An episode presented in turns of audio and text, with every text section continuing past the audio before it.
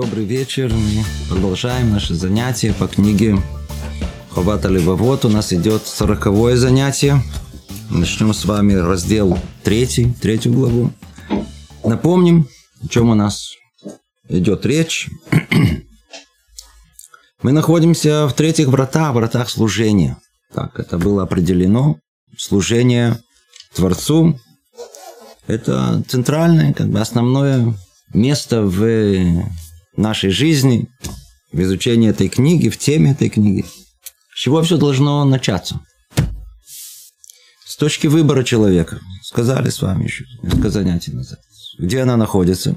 Она находится в желании человека пробудиться к служению Творцу. Точка выбора. Это там невозможно вмешаться. Только сам человек решает, он желает пробудиться, не желает пробудиться. С этого все начинается. Основа этого пробуждения, она ясна. Говорит нам Рабейну Бахе, это разумная душа, разум человека. Это то, что может его пробудить. И тут же он добавляет, но знаете же о том, что этого недостаточно, требуется еще одно пробуждение, связанное с Торой. Спрашивает он вопрос, если у нас уже есть разум, зачем нужна Тора? Тут он объясняет очень важное, существенное, как вступление, очень важную деталь. Действительно, разум – это тот, который должен привести человека к истинному служению. Но есть большая проблема. Сколько их? Не одна, их три. Одна проблема, что разум очень-очень слаб. Очень слаб. Во-первых, он существует только в зачатке, уже 13 лет вообще он не участвует в жизни. А за это время уже человек успел, привык ко всему материальному, всему телесному, всему, что этот мир так призывает его. Вторая проблема, что душа человека, разум человека, он чужд этому миру. Тут мир материальный, тут мир, мир телесный, где все, все, все тянет, тут вожделение, оно сильно. А тут а, это как царская дочь, которая вышла замуж за какого-то грубого крестьянина. Тяжело и быть в этом мире.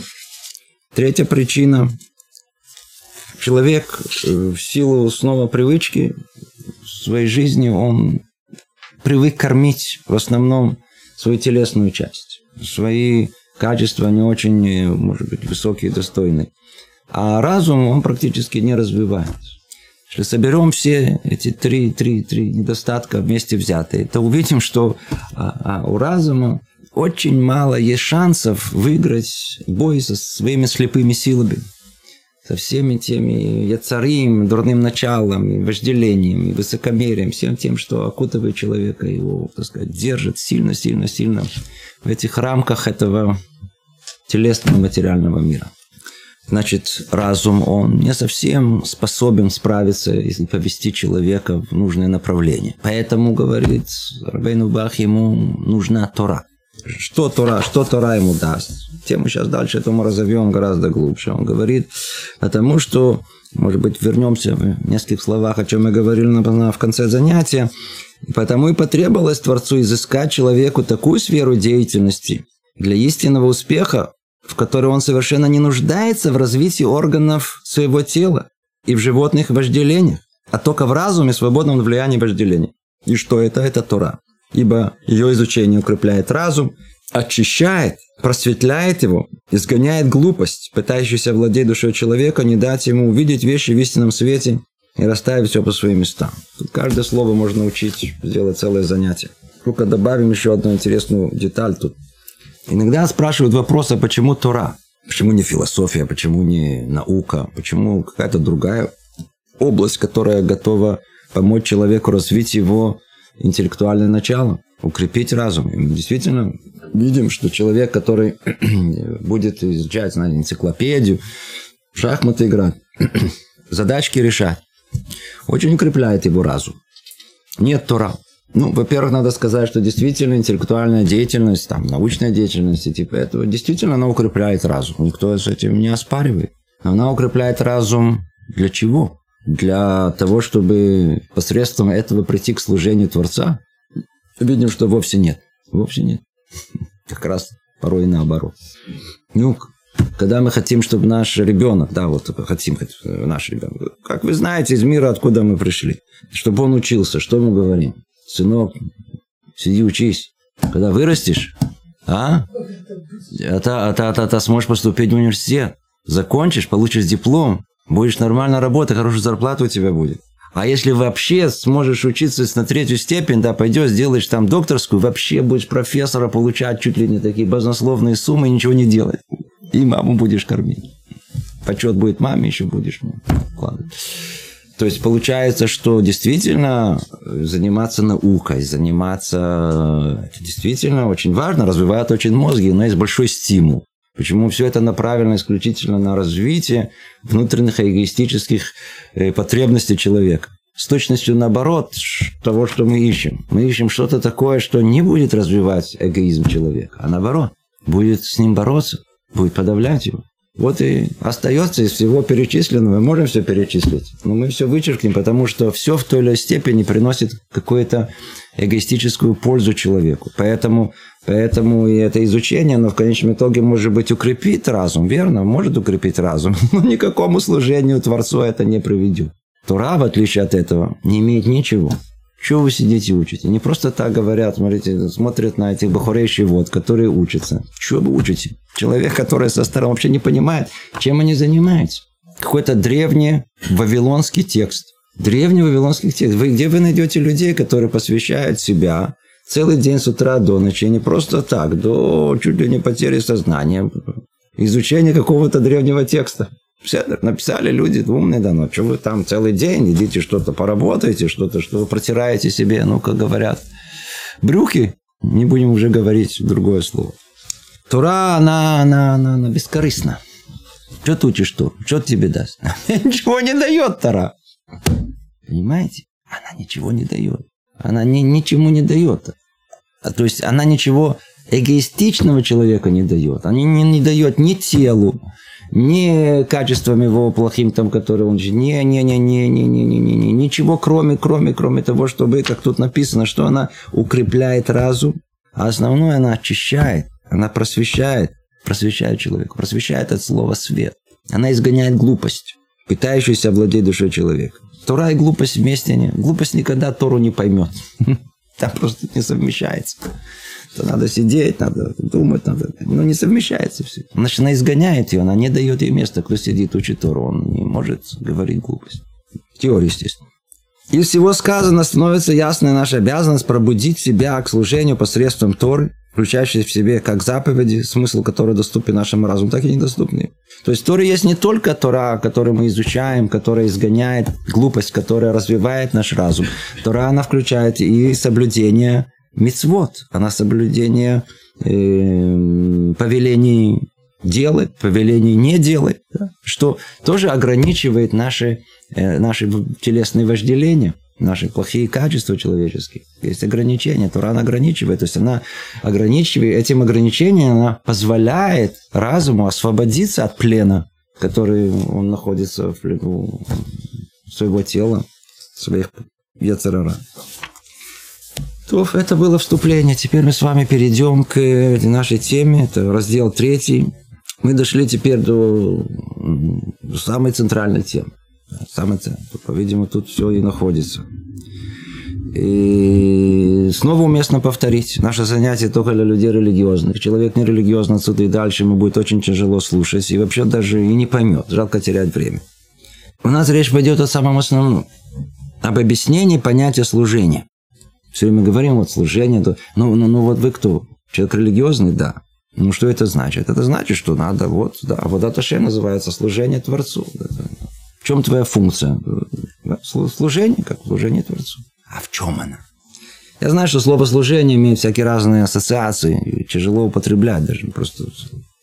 Тем не менее, давайте я знаю как-то по-другому, может, я не знаю, как это сказать, но просто считайте себя человеком религиозным, есть Творец, есть Бог, есть. Ну и что дальше? Что значит быть религиозным человеком? Это то, что мы сейчас собираемся обсуждать. Объяснение понятия служения вместе с разъяснением того, на какие части оно подразделяется и в чем состоит достоинство каждой из этих частей, исходит из следующего. Я остановился, чтобы сделать паузу, чтобы все могли задуматься, что сейчас скажут. Что могут сказать? Что значит религиозный человек? В чем она состоит? Это наша религиозная обязанность. А? Выполнение митцвот. Правильно, как бы. Что еще в голову придет? Так многие понимают. А многие понимают еще более фривольнее о том, что это сказать. Ну вот, в принципе, я живу как живу, ну и плюс вот какие-то еще... У меня есть религиозные обязанности. На кухне, например, там. Не есть, не есть там не кошерное, там, сейчас, там. Три раза надо ходить в синагогу. Надо. Работа над своими качествами. ФМ очень хорошо. Так мы понимаем, что значит быть религиозным человеком. Как мы понимаем это? Может быть, мы и не задумывались над этими вопросами, да? Но, в принципе, надо было задуматься, а к чему мне это обязано, что имеет в виду. О, это, это тоже одна из составляющих важных. Все от Творца, все нормально. Упала от Творца, встала тоже от Творца, заработала от Творца, потеряла от Творца. Баруха, это все очень хорошо. Теперь же, сейчас всех ждет большая-большая сюрприз. Большой сюрприз ждет всех. Почему? Потому что, потому что человек религиозный, по-видимому, в первую очередь должен разобраться и понять, в чем суть его религиозности, к чему это его обязывает. Самое основное. Что тут написано? Ну, кто следит за нами, за всеми, или за всей линией рассуждения, он может уже догадаться. Написано совершенно, совершенно не то, что мы можем себе придумать. И это основное. Так в чем же понятие служения, в чем оно состоит? Получающий благо от другого смиряет себя перед ним, воздавая его, ему добром в меру своих сил. А, слышите, давайте снова прочтем. Не так просто понять. То есть в чем состоит понятие служения? Получающий благо от другого смиряет себя перед ним. То есть служение в чем оно состоит? Какое тут слово основное, на ваш взгляд? М? Смирение. Ой-ой-ой.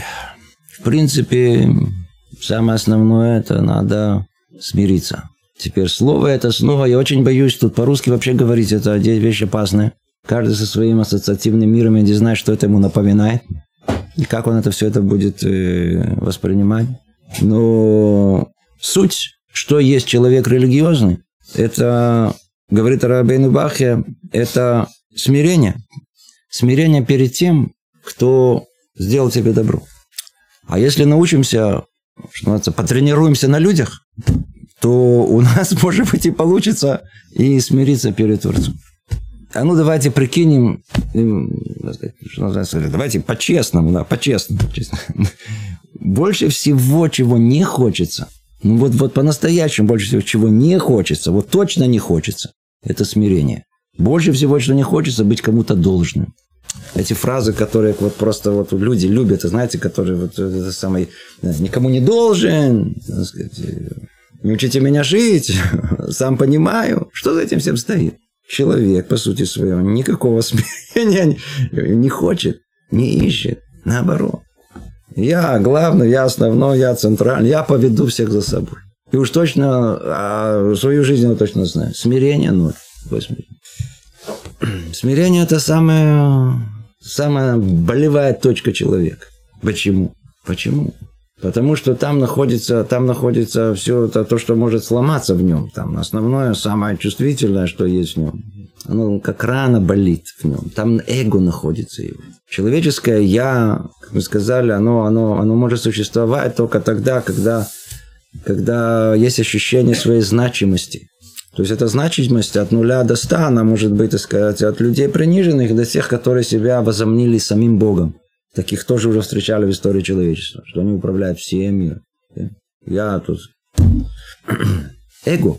То есть за этим кроется, за этим эго, в принципе, когда мы говорим это слово, то имеем в виду ощущение своего «я». И там есть такая полезная, правильная пропорция ощущения своего но изнутри что-то еще подпирает, приходит Яцерара, который является, это, это дурное начало, которое все время что-то довеса какой-то делает. И чуть-чуть э, придает нашей личности важность чуть больше. Я уже не говорю совсем больше, хотя бы чуть больше, чем она есть на самом деле. И тогда получается качество под названием высокомерие. В нашей ситуации лучше ее назвать по-русски гордость, гордыня. Человек гордый это на 150 градусов, чем смирение. Верно, если есть смирение, правильно говорю? Это гордыня. Да, 180 градусов. Почему? Потому что, ой, человек гордый, какое смириться? Он хочет показать, проявить себя, какое смириться кому? Ему кто-то сделал добро. Какое добро? Он никакого добра не сделал. Для того, чтобы признать добро, а ведь на этом строится вся вот эта шем, вся, все.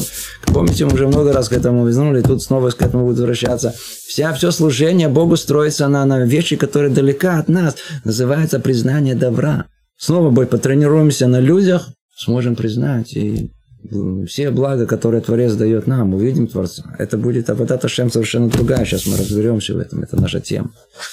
Но это так тяжело. Это так тяжело. Человек не готов признавать ничего. Не готов. Это, это что значит признавать? Это, а где я в этом всем деле? Я горд, горд.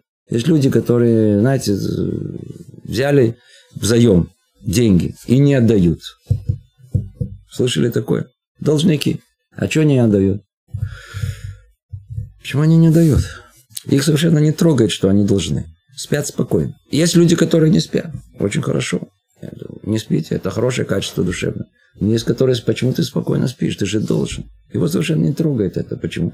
Гордыня не позволяет. Он не чувствует, что он кому-то должен. Ничего страшного у него есть, хватает. Никто там не страдает из-за того, что я ему не отдал. Я же не говорю про э, тип э, воров, которые порой воруют, э, тоже с таким же ощущением, тоже смотрите, у него и так много, я все-таки, ну, на самом деле, взял только свое, да, или там э, на работе точно наш брат, э, так сказать, имел полную такую идеологию воровства, только по той причине, что, так сказать, я, они делают вид, что мне платят, а я делаю вид, что я работаю, а они мне то, на самом деле, помните, все это, что только не, не оправдывалось на, это, на, на наши плохие качества. Тяжело признать добро другим людям. Всегда будем находить что-то в этом, что на самом деле это он для себя, он намерение имел. На самом деле он мне не помог, и никакого спасибо не надо говорить, и ничего. Почему мешает что-то изнутри? Мешает. Сколько и проблем у нас есть в семье, потому что жена не в состоянии уважать мужа. Хотя она обязана, по Торе написано, обязана. Просто как религиозная обязанность ей вменяется. Не в состоянии, почему. Она сама уважаемая. Она себя уважает, еще буду мужа уважать. Тяжело, гордыня. Она гордая, она не может. Муж что-то сказал, сразу уже все, она уже обижена, она все упала в обморок, муж мне что-то сказал. Если бы не было этой гордыни, никто бы в обморок не, не, не падал бы. Не было таких обид, которые не позволяют вообще, уже все, уже не может функционировать, не может чего говорить. Это гамба нефиш. И наоборот обязывает Тора уважать жену.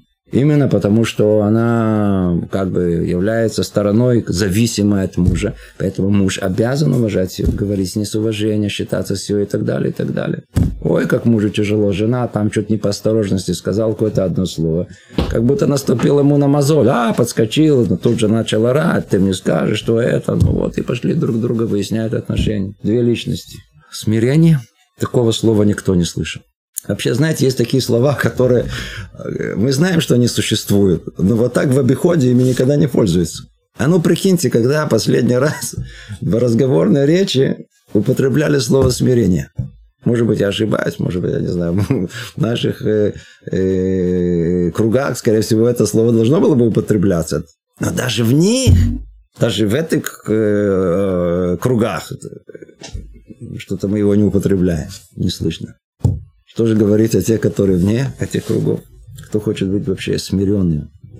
Почему человек светский вообще должен быть смиренным? Для него должно быть совершенно дико. Вообще не поймет даже, почему надо быть смиренным. У нас хотя бы есть в теории какое-то понимание, что надо быть смиренным, что это даст нам в конечном итоге какую-то пользу. А смиренность, она всегда приводит в конечном итоге к пользе. Все, которые были человек смиренный, человек, который имеет терпение, человек, который не вспыльчивый, человек, который принимает, принимает другого и, и готов от, э, дать ему, воздать добром за все добро, он в конечном итоге, он, он, он только выигрывает из этого. Только выигрывает. Да. Даже просто по пониманию, просто чисто обыденному. И тем не менее это тяжело. Ой, как тяжело. В принципе, мы должны понимать, что тут игра на, на все, да, то есть, как по-русски говорят, в банке, я не знаю, есть такое, такое. То есть, идет на, на алкоголя купа. Так, да, да, да, да. То есть, то есть а то, что Творец от нас, он, он, он хочет, требует, хочет. Сейчас мы поймем еще разницу между ними. Он самое основное. хочет Рахмана либо боет, Бог хочет сердца нашего. Это самое сложное место моего, мое, мое я, мое ощущение, мое, мое эго он хочет забрать. Это там это самое сложное, поэтому люди, которые, которые, которые, они боятся всего религиозного, их можно легко понять. Потому что там интуитивно они чувствуют, что это у них заберут что-то, что они привязаны к этому больше всего. Самое большое наслаждение, ощущение своего я. Я могу съесть, я могу добиться, я могу то, я, я, я, я, я. С детства самое слово, которое более всего, так сказать, у нас э, крутится, я. Все я. Я. Дети все время. Я, я, я, я, я. Они, они, неважно на каком языке. Я. Лучше всего идет. Ну, ура. Это я хочет у нас Творец, секундочку. Что значит я? А, а где смирение моего я? Чуть-чуть пониже. Смирение.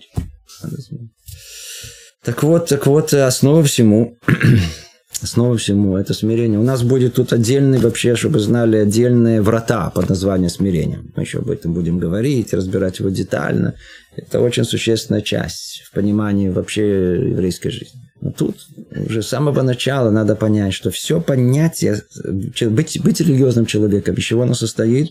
Признание добра. Но чтобы признать добро, нужно смирение. И без этого смирения никакого признания добра не будет, а без признания добра нет никакого служения Творцу. Видите, не упоминали ни мецвод, ни молитву, ни то, ни то. Это, это, это все МЦИМ, это все средства. А где основное? Вот это тут находится. Тут находится. Поэтому называется книга Хувата Левовод, заповеди сердца. Потому что это точку, которую человек пропускает. Основное, знаете, такое перед, перед, не видит, не видит, то, что перед его носом самое основное. Как Рамхаль об этом говорил, помните, много-много об этом говорил. Самое основное человек не замечает. А, какие-то детали, то, это, у, там вдруг его интересует, начинает выяснять. А, сначала выясни основное. Давайте снова поймем это предложение.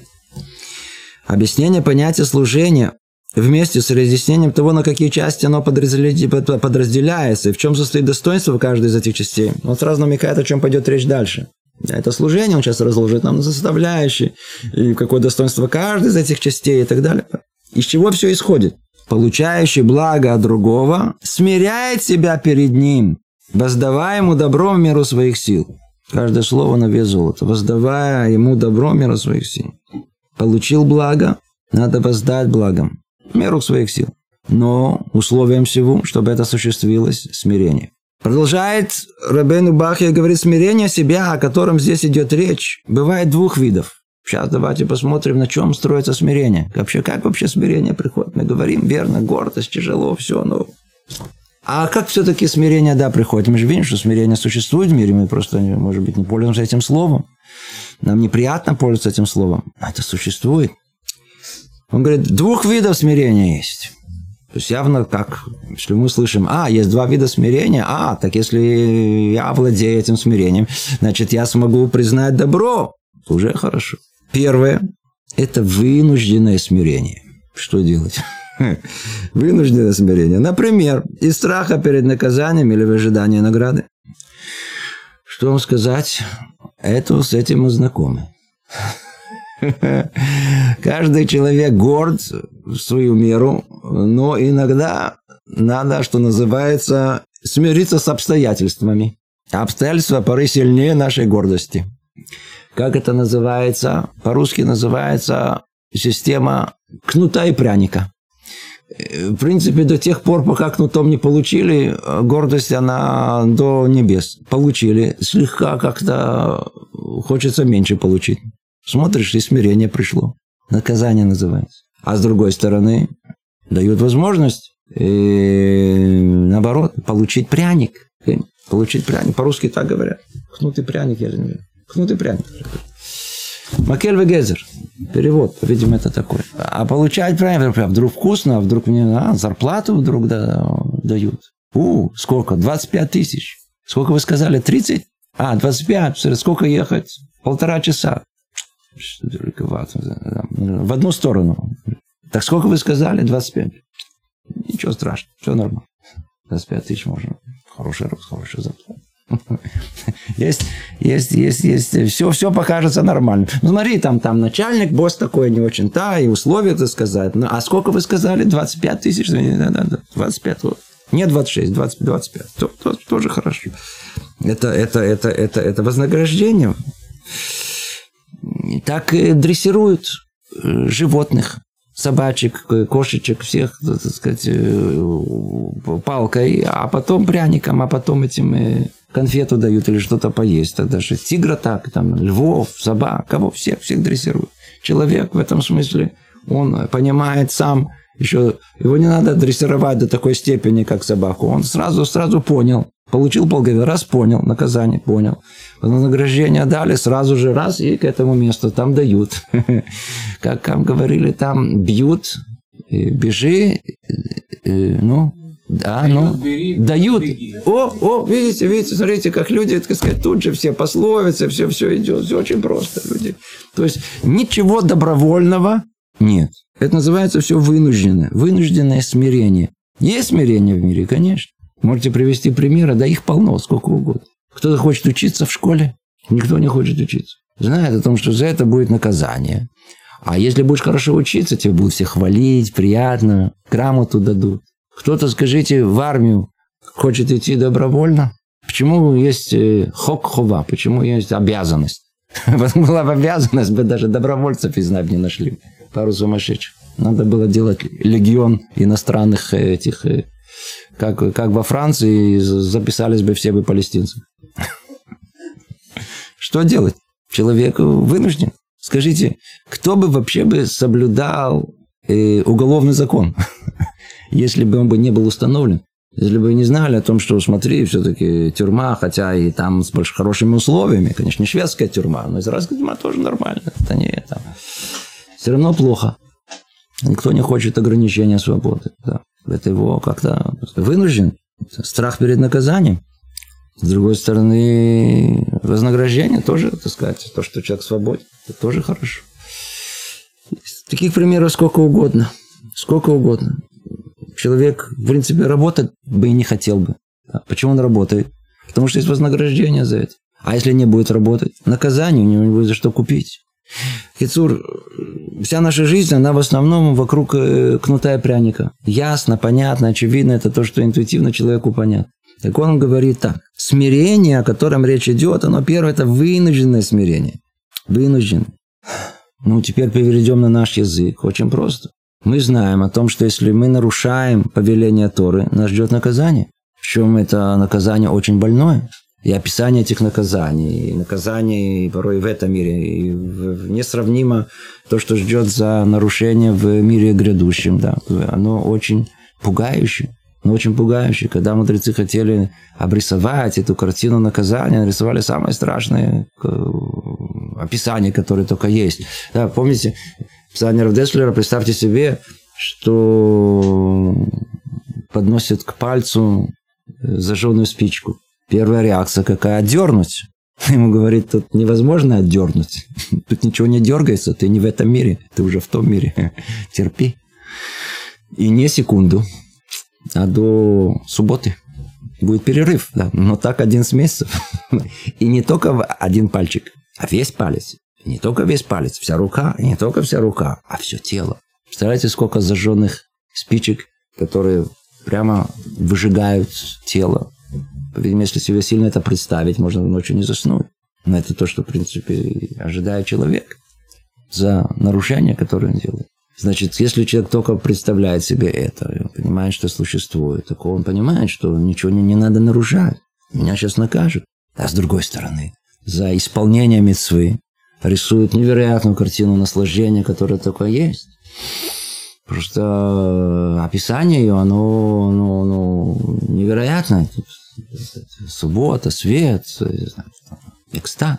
Все вместе взятое. Все, все, все, все. Высшее, высшее наше наслаждение, которое есть.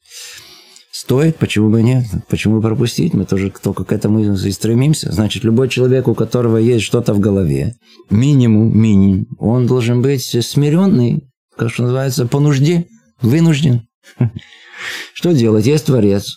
В принципе, я бы не хотел родился, но меня родили. Никто не спросил, я уже живу. Что приходится делать, когда я выяснил, что есть Творец? Слушаться его. В принципе, да, что делать? Буду слушаться. Почему? Я боюсь. Чего я боюсь? Что меня накажут. А с другой стороны, чего я хочу? Я хочу вознаграждения. Значит, я буду исполнять повеление не делая из-за страха. И буду делать, э, исполнять повеление делая в, в, в, в, в надежде на хорошее вознаграждение. Это то, что он говорит. Кнут и пряник. Это смирение первое. Первый род. Первый вид. Называют его ирата оныш на иврите. Кто хочет знать в переводе, как это звучит. Второе вытекает из ощущения обязанности воздать должное величию и превзносенности того, перед кем мы склоняемся. О, это уже что-то совершенно другое. Есть вторая возможность э, э, э, смирения. Она не связана с э, страхом наказания и не с надеждой на вознаграждение. Называется ратор ММУ.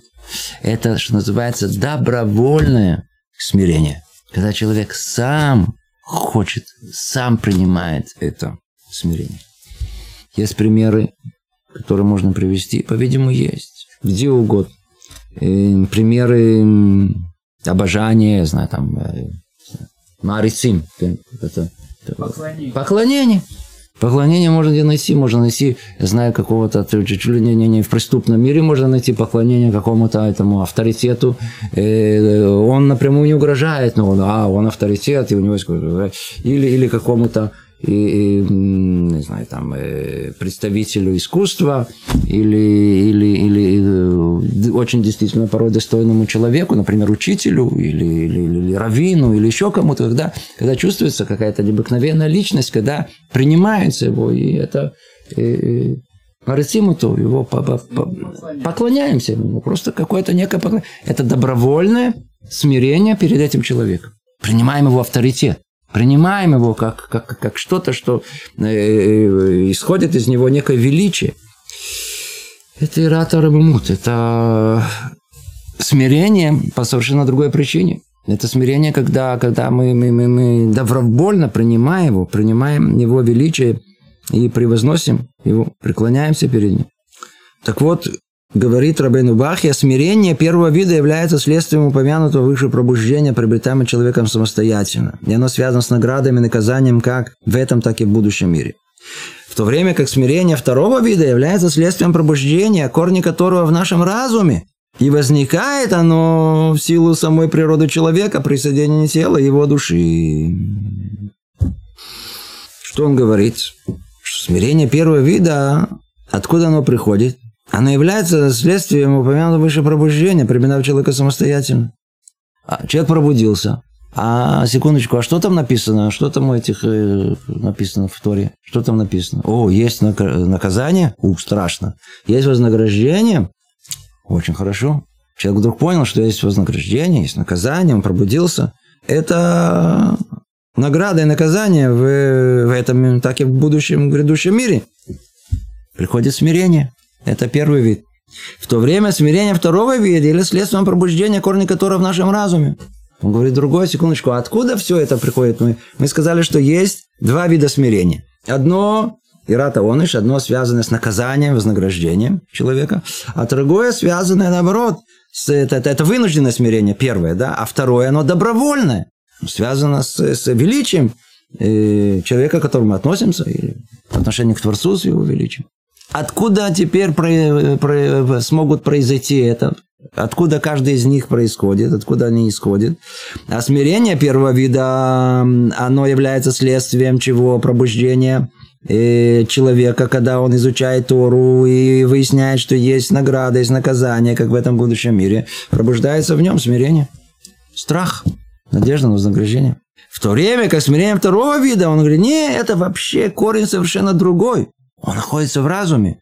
И возникает это, это, это, это ощущение, то есть это э, признание добра, а база этого это, это, это смирение в силу самой природы человека, произведения тела его души. Что тут имеется в виду? Что значит имеется в виду? О том, что, что на самом деле а, а, а, э, возможность признания добра, она у человека заложена изначально. Только что можно ее подавить, можно воспитанием совершенно разрушить. Но разум, разум, когда подрастает человек, он может снова восстановить эти ресурсы. Он может вот это заложенное в природу человека, эту возможность признания добра, он может ее восстановить. Обратите внимание, что человек устроен с двумя противоположными качествами. С одной стороны, да, в нем заложено признание добра, существует, билти. С другой стороны, существует с точностью наоборот. Кафуитова. Человек Неблагодарность. Откуда неблагодарность исходит, как мы говорили, из гордости человека. Гордость не позволяет. То есть это есть какое-то противоборство. С одной стороны, хочется признать, а с другой стороны, гордость не позволяет. Каждый наверняка время от времени чувствовал это противоборство внутри души. Если его нет, то человек уже мертвый. А если оно есть, пока человек живет, есть противоборство. Ецаратов. Слышали понятие Ецаратов? Есть дурное начало, а есть хорошее начало, назовем условно говоря. Так вот, там одно из ее составляющих – это именно э, э, желание признать добро другому человеку за то, что ему сделал. Продолжает Рабейну Бахе говорит, оба указанных вида смирения достойны похвалы и спасают человека, обеспечивая ему добрый удел в будущем мире. Он говорит, все очень хорошо. И этот путь достойный, и этот путь достойный. Почему? Потому что если человек в конечном итоге будет исполнять э, повеление Творца и будет изучать Тору, и будет делать это из того, что он смирил себя из-за страха перед наказанием и в надежде на вознаграждение, тоже хорошо. Пробудил ли он свой разум и делал это, что называется, с, с, с, как бы с, э, не с принуждением, а добровольно, это тоже хорошо. Сейчас мы узнаем, что это лучше. Но он говорит, что и то хорошо, и то хорошо. Почему это? И это приведет его к грядущему миру, и это приведет его к грядущему миру. Только сейчас выясним, оказывается, не в равной степени. Но при этом одно из них, первое, ведет за собой второе.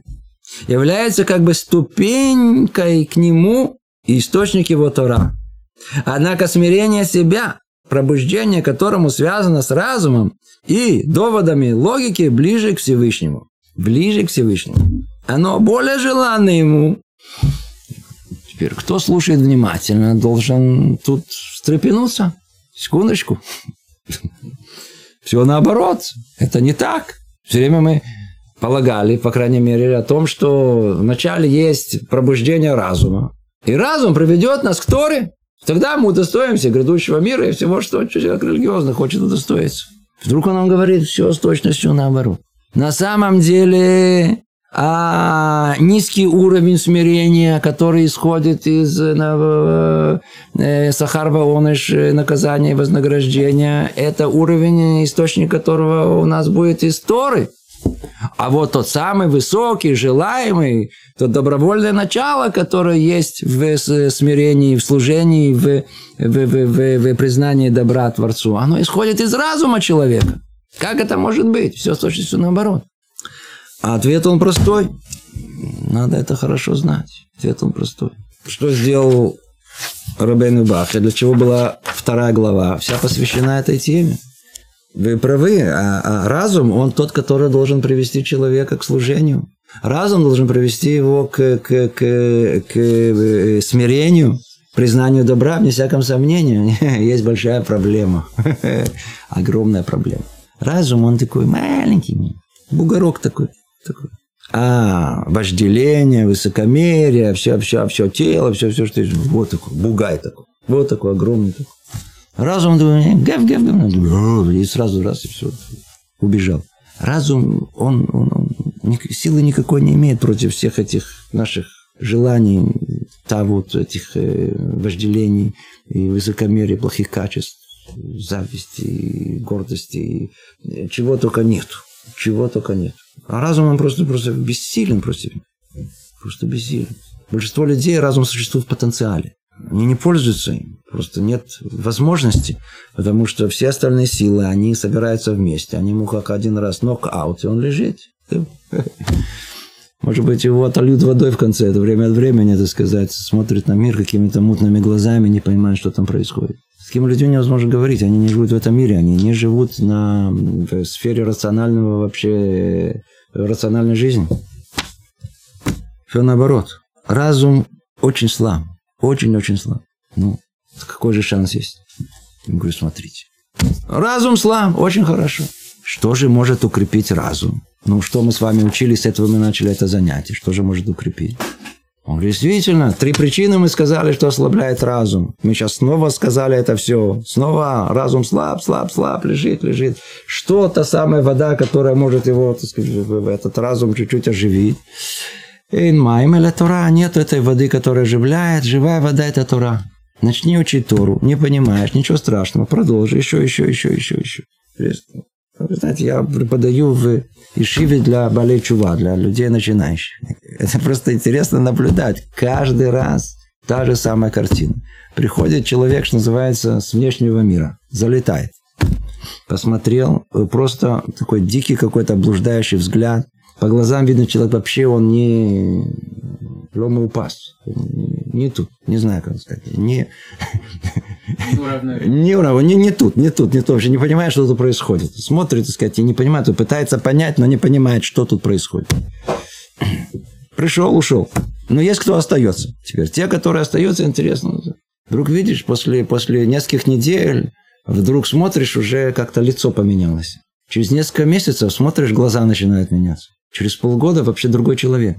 Я говорю, вы, вы всегда сделайте себе это интересно. Сфотографируйтесь, вот-вот, когда вы пришли в Ишиву, и сфотографируйтесь, когда вы полгода после же. Не надо год. Про год вообще другой человек. Вообще, он выглядит по-другому. Внешне. Посмотрите, как вы через полгода выглядите. Что Тора может сделать человек. То есть, что сделала Тора? Как мы с вами тут перечислили, она что сделала? Она, она, она, она, она, она а, а, а, укрепила разум очистила его, просветила его, изгнала глупость. Усилила, теперь есть разум. То есть она его освободила от власти, которая была у всех этих слепых сил, от вожделения, высокомерия, от, это, от всего, что, что душит эту, этот разум. Теперь есть разум, он здоровый, крепкий. Теперь, как только разум пробудился, что к чему может привести, как тут сказано, Ина, он к чему приведет, но при этом одно из них, первое ведет за собой второе. То есть первое ведет за собой второе. Есть первая ступенька, есть первый класс, а потом второй класс. У нас не получится сразу запрыгнуть на второй уровень. Не получится. А разум не готов без Торы, не готов. Люди не понимают это. Если есть, которые приходят, хотят, хотят не учить Тору и стать праведниками. Не получится. Не получится, просто не может получиться. Не может получиться. Я уже не говорю про тех, вообще не знаю, как их назвать, глупцы или люди просто э, томимные, такие наивные. наивные люди, не знаю, которые там хотят, так сказать, изучая Кабалу, стать чуть ли не пророками. Да. Это, это, сумасшествие Не получится так. Есть, есть порядок. Если, если, если хотите на вторую ступеньку, значит, надо ногу сначала поставить на первую, а потом можно на вторую. Так получится. Хотите во второй класс, сначала надо попасть в первый класс. Сначала нужно разум очистить от всего. Он загрязнен, человек не понимает. Он не видит. У кого очки грязные, он, он не осведомлен об этом. Или там он, он не понимает о том, что он э, просто есть у него очко. Он не видит, просто не видит. Если у него тут есть, я знаю, какая-то пелена желтая, он видит мир желтый мир. Пойди ему объясни, что мир он не желтый. Да что вы мне говорите, я что, не вижу? Пойди говори с людьми, как стенки, легче, по-видимому. Никакого понимания. Нет рационального обсуждения. Приходит Тура, все отмывает, смотришь, прочистила очки. Вдруг увидел, о, а мир совершенно другой, я не знал, я не понимал. Нужно что-то, что очистит этот разум, она засорен. Я же не говорю про современного человека. Скажите, человек, который свою жизнь... А ну, а ну прикиньте, сколько современный человек видит фильмов. М? Сколько роликов. Сейчас снова это сумасшедшее. YouTube, YouTube, YouTube. Сколько он видит это. Сколько он там сидит, это смотрит на виртуальные эти миры. Скажите, он может нормальным остаться? Кто-то может вообще остаться нормальным человеком, чтобы у него это не мелькало все время в голове. Он же не видит мир такой, как он есть. Он видит какой-то виртуальный мир, какие-то ассоциации постоянно, какие-то сравнения, какие-то ощущения, которые все напоминают. Это. А не так, как мир, как он есть. Совершенно не такой. Должна вода, надо отмыться от всего этого. Тура, она единственная, которая может отмыть. Почему? Потому что она никакой выгоды человеку не дает. Никакой. Ноль. Она сто процентов альтруистична. Хотя дальше будем видеть, что человек и это может превратить в что-то. Поэтому я скажу 99,9%. Сейчас дальше посмеем, что есть еще 0,1%, может даже Тору использовать для себя. Но по сути своей она ничего человеку не дает. Что ты учишь? Говорили, я не знаю, что учишь. Я учу Тору. Почему? Потому что это Тора Элоки такой. У меня ничего нету, кроме нее. Все, что у меня есть. Только Тора. Мне ничего не дает. В этом мире ничего не дает. Она дает в грядущем мире. Но для этого нужно быть... Э, понимать это. Надо разум освободить от плена то, по крайней мере, мы поняли о том, что есть, есть, есть э, возможность освободить разум от этого, от всего этого, что захватывает его. И тогда что произойдет? И тогда э, разум пробудится и достигнет этой ступени э, смирения себя. Да? Когда пробуждение придет, оно будет связано с разумом, с доводами логики.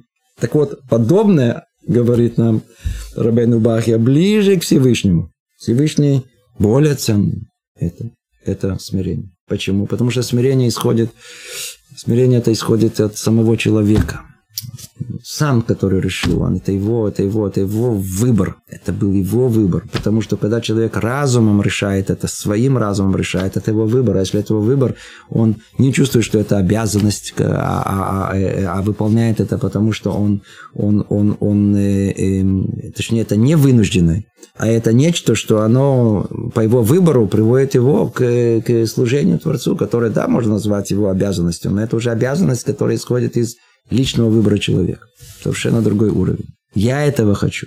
И когда мы говорим о том, какое э, э, смирение, оно более предпочтительно, говорит однозначно, для Творца более предпочтительно второе, которое исходит от разума человека, а не от Торы.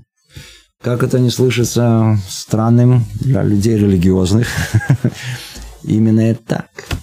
Тора, она призвана, наоборот, подготовить человека, она рас, рас, рас, кроме всего, что она и средство, и она и цель. Чтобы знали, это отдельная тема, не будем ее сейчас касаться.